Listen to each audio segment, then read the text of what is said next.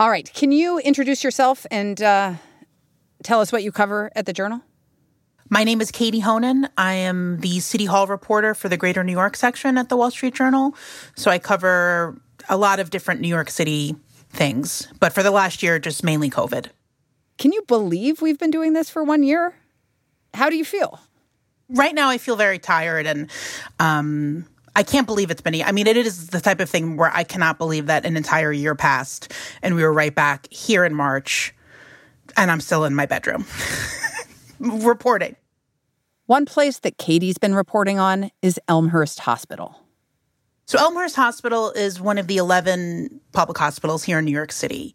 It is right in the middle of what could be the most diverse part of New York City, if not the country. Right at this intersection of Jackson Heights and Elmhurst, two neighborhoods in Queens that are incredibly diverse. The most languages spoken in any neighborhood in New York City. And early on in the pandemic, what happened to Elmhurst Hospital? So, Elmhurst, certainly here in the city and around the country, but perhaps even globally, became what was seen as the epicenter of the city's COVID virus spread at what was our peak in late March into April. Overnight, the gravity of the crisis became painfully clear at Elmhurst Hospital. Inside the hospital, a biomedical battlefield, the emergency room is packed with patients. Outside Elmhurst Hospital in Queens, long lines of people, the same hospital that used a refrigeration truck this week to hold bodies.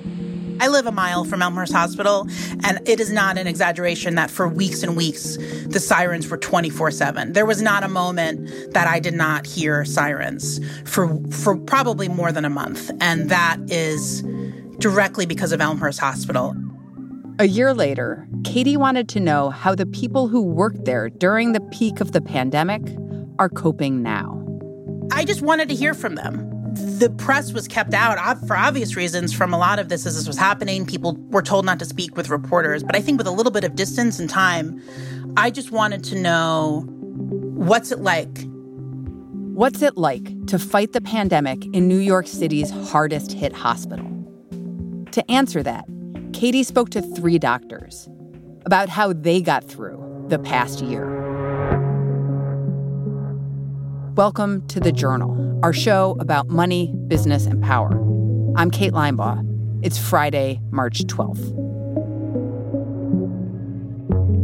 Today, I'm going to hand the show over to Katie Honan. And she's going to tell the stories of three doctors at Elmhurst Hospital who've spent the past year fighting COVID.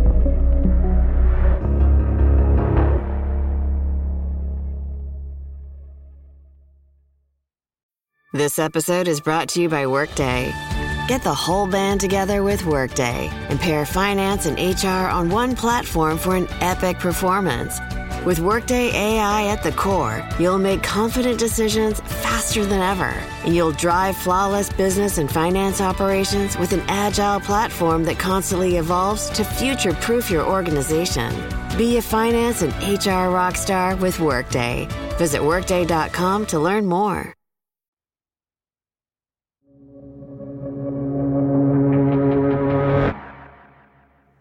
So I started interviewing Elmhurst doctors in mid February, talking to each of them about working through the pandemic. One doctor I spoke to was Bob Thompson. He's an internist, and he's been at Elmhurst for over 20 years. Well, you know, the reason why I went into medicine is I wanted to take care of people who didn't have access to care. So when I came here to this hospital, I was amazed by the New York City model in which there are these city hospitals that would take care of everyone in this community, these people are coming from other countries where they often had no access to care. I always felt that a place like Mount Sinai, I could be, you know, a great doctor, and if I weren't there, then there would be other great doctors. But at a place like Elmhurst, if it weren't for Elmhurst, these patients would have no place to go. Bob told me about early last year when he first started hearing about a new virus in China. You know, it was a, it was a strange beginning. I remember in January, February, like many of us, we were just kind of looking at the news and thinking it was kind of interesting and odd what was going on in China. And uh, for some reason, there was a unreality, like it's not going to happen here that way. But then he said he remembers when things started to change at the hospital. When I went down to the emergency room, there was this ominous sense about it. There were suddenly all these people, and all the doctors were walking around with PPE. They were in goggles and hairnets and robes and gloves, and of course the N95 masks, and they just lived in that environment the whole time. There was no, once you stepped into the emerge room, that was the, the whole thing. There was this tension. It was very heavy in the air. And then very quickly, it just, it just took over the whole hospital. In a matter of days, it went from the emergency room and the ICUs to the emergency room ICUs and one or two COVID wards to every ward was full of sick patients. It was really, it was really kind of shocking. At the time, there weren't that many known treatments for COVID. And as sick people started filling the hospital wards, Bob told me that he started to feel vulnerable. It's strange. You, you develop a kind of a myth, I guess they describe it as. Is, as a doctor, we're the doctors and they're the patients. They get very sick and we do everything we can for them, but we ourselves are not going to get sick. But this is a time when you saw all these people, these pretty young people, getting severely ill and then dying very quickly in a period of a day or two. They would they would go from you can you could talk to them, you couldn't talk to them, they're intubated and they would die, and then they're replaced by another person. And it just seemed to me like this this might be the time that I would die. And and it wasn't like I was afraid, it was just like I guess that's what could happen. There was no separation between the patients and us. We we were all in this in this epidemic, and it was clear that it wasn't just the very old patients with many medical diseases. It was people who looked a lot like us, looked a lot like us. These were people who would be expected to live 40 or 50 years longer, but they weren't because they got sick. Uh, I remember thinking how bitter, how bitter it was that I had spent so much of my career talking to people about taking care of their diabetes or their blood pressure, uh, trying to keep fit and active, checking blood tests. And it was all beside the point for so many of our patients because they were doing all these things, and then this came, and suddenly they were, they were dead. After Bob left the hospital each day, he didn't feel like a healthcare hero, even when people outside the hospital treated him like one. And I, I, just remember when I'd come out of the hospital after being in this environment and really feeling like we were failing. Because we weren't we weren't saving very many of these people at all. And we'd come out and you'd see these murals and people would be clapping. And it was just it just seemed crazy and and and that's another thing i remember because i've always had this great affection for this area and for the people they just seem like wonderful people working so hard such good people against so many obstacles and barriers. And and then this happens to them, and their response was gratitude. It just struck me as I wouldn't have expected it. Those times when I would, you know, get back to my neighborhood. If I got back to my neighborhood in time for seven o'clock, which wasn't very often, and hearing people clapping, I'd like to hide. Mostly because I, I felt like it was just our job. It was nothing we we should be thanked for. It was what we were supposed to do. A lot of people had difficult jobs during this time. It was just what we were doing. After the break, two more Elmhurst doctors on losing family members and a colleague and how they got through.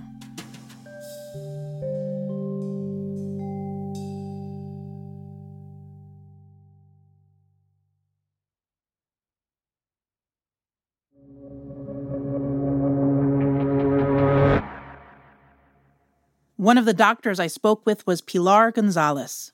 She leads the pediatric department. My name is Maria Pilar Gonzalez Jimenez Ortiz. I have a lot of names. and just because I'm from Spain, I did my residency training here at Elmhurst Hospital, completed it in 1993, and then stay working. All my professional career is here at Elmhurst Hospital. This is my home away from home. I spend more time here than I spend at home. What struck me about Pilar's story was that even though she spends a lot of time at Elmhurst, the virus first hit her in a much more personal way. Her father and brother in Spain both died of COVID in late March. My father in March 26th and my brother in March 30th. My father was the tree that kind of supported my family. I have a big family. We we were six, four brothers and two sisters. And my father was very special, very stubborn, and very old fashioned. Oh my God. But then when love came to it, he just melted like an ice cream. You know, he was kind of like an ice cream, like like like kind of hardcore and kind of cold. But then the sun comes and bluff, he just melts. You know, that was my my father, and my brother was a fighter. My brother was a survivor of uh, multiple myeloma, and also he was like you know in our, in every family there is someone always that is like the one that everyone turns to when there is a problem because he always have kind of a solution. And you will imagine oh my god with all the things that he has to do for his own how can he be offering and doing more than anybody else? And he did. Because that's the way that he was since he was a child. He was a year and a half younger than me. And and we did many things together I don't want anyone to forget about them. I don't want, I, I'm holding on. I don't want to forget, you know, their voice, their faces. While Pilar dealt with grief, she was also figuring out what her role should be at the hospital.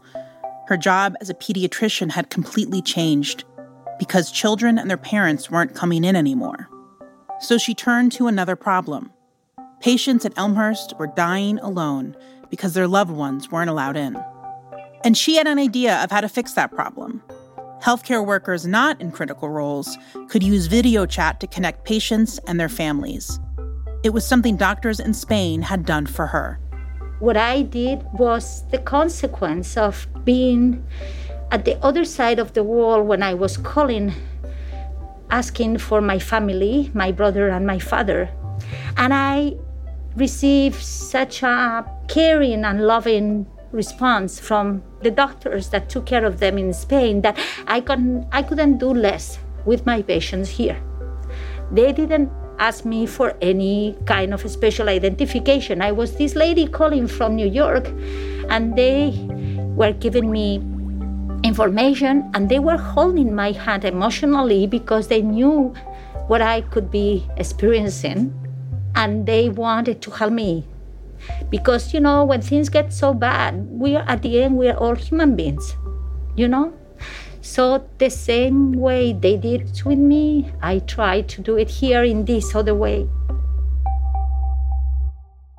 After pilar thought of this idea connecting patients with their families via ipad video chats the hospital decided to make it more formal and hand it over to the psychiatry department I'm Vladimir Gaska. I'm the director of behavioral health services in this hospital. I've been here for 21 years. Vladimir started recruiting other healthcare workers to communicate with the families of COVID patients. It was very scary at the beginning because we had very little knowledge at that time. And what you were doing is basically risking your life for something that it was not really life saving for the patients, but it's more like a psychological intervention for the families. I don't think in behavioral health you will find any experience that is higher than that. Being able to have family members see a loved one that they cannot see, communicate, or touch, you facilitating that within itself is just such an amazing uh, behavioral health intervention, even if you don't say anything. He could also see his coworkers struggling. The biggest challenge came when someone from his own staff died of COVID one of my uh, nursing staff died from it. A young woman, she was in her early 40s, um, died from COVID. Um, and she came to the hospital and she was asking for oranges. Can I have an orange? And one of the nurses ran upstairs to get an orange for her. By the time they got there, she was dead. And it was it was so devastating for them. You know, like a young woman, she was already here. You know, she died very quickly my entire department was so devastated to hear that story. Um, so they called me and said, We need to have right away uh, a debriefing. We need to um, meet with the staff. We need to talk about it. All of the doctors I spoke to say they are still processing everything that happened. I have a lot of things that I have not dealt with yet. I don't think I'm the same that I was before COVID. I guess because I've seen how bad a community can be, how bad me personally I can be, and my family. I've seen desperation. Sometimes it makes you. Um, it, there are things that to you are not so important anymore. You know what I mean? Your goals have changed. What's important to you have changed. You know, um, in terms of material things, I just can care less. I mean, I'm done with that. But am I burned out or not? I don't know. Maybe I am because sometimes, you know, like it's time to come to work. I really have to pull myself from bed and say, okay, come on, you gotta go. You, you gotta make it happen. You gotta be strong. There was one place inside the hospital that Pilar told me she could go to find some solace the hospital's remembrance room. I think that the remembrance room was uh, a place that you could listen to the silence. You could go there, and everything in the hospital was basically devastation and and you will go there and it will be peaceful and i will go there and collect my breath and and I see I saw other people doing the same thing. Um, I have not gone yet to the cemetery where my father and my brother are. So it was kind of my cemetery. And even now, when I go, I can, at least for a few seconds, think about them and everybody else that are not here with us anymore. And it gives me some peace you know what I mean? Like um, I, I, I feel my kind of, I don't know, it's like a, a, a real strange sensation of peacefulness or closeness to them.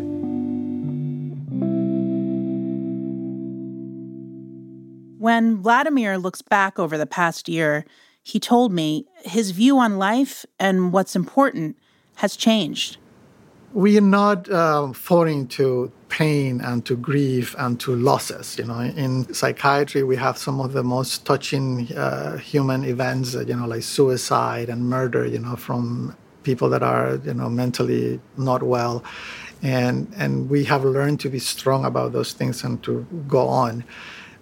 And this is a huge learning experience for everybody, and as I said, very humbling. And and no more uh, suits, no more fancy shoes, no more anything. You just wanted to um, be home with your loved ones and have a meal and survive and be here the next day. For Bob, the moment things changed for him was when he could actually start treating patients with therapies that work. There were these ideas, these protocols, these therapies that had not been proven, but there were reports that they seemed to help. And we started using them and it was amazing. It seemed to work, and it, it felt so good to feel like you were you were doing something. You were taking patients who were very sick. You look at their blood tests; they were sick. You you knew that these are the patients who the week before they would have all wound up on uh, the ICU and they would have passed away in a day or two. And you would start these therapies and they would start stabilizing and then they'd slowly get better. And then you discharge them and you do it again and again. That was what made the difference for me. But you know those memories that you you've probably heard. Uh, I went through my entire life never crying. I think last time I cried was probably like nine years old when I was angry about something.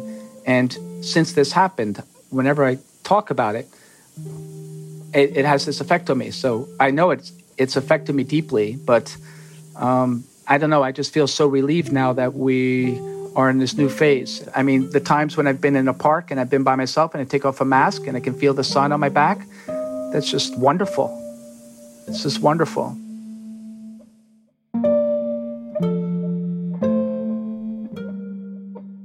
That's all for today, Friday, March 12th. The Journal is a co production of Gimlet and the Wall Street Journal. Your hosts are Ryan Knutson and me, Kate Linebaugh. I want to thank Katie Honan for taking us to Elmhurst Hospital today. Our show is produced by Catherine Brewer, Jarrard Cole, Pia Gadkari, Martin Kessler, Annie Minoff, Laura Morris, Afeef Nessouli, Ricky Novetsky, Enrique Perez, Sarah Platt, Willa Rubin, Annie Rose Strasser, and Rob Szypko. Our engineers are Griffin Tanner and Nathan Singapok. Our theme music is by So Wylie. Additional music this week from Katherine Anderson, Bobby Lord, Emma Munger, Peter Leonard, So Wylie, and Blue Dot Sessions. Fact checking by Nicole Pasulka. Thanks for listening. See you Monday.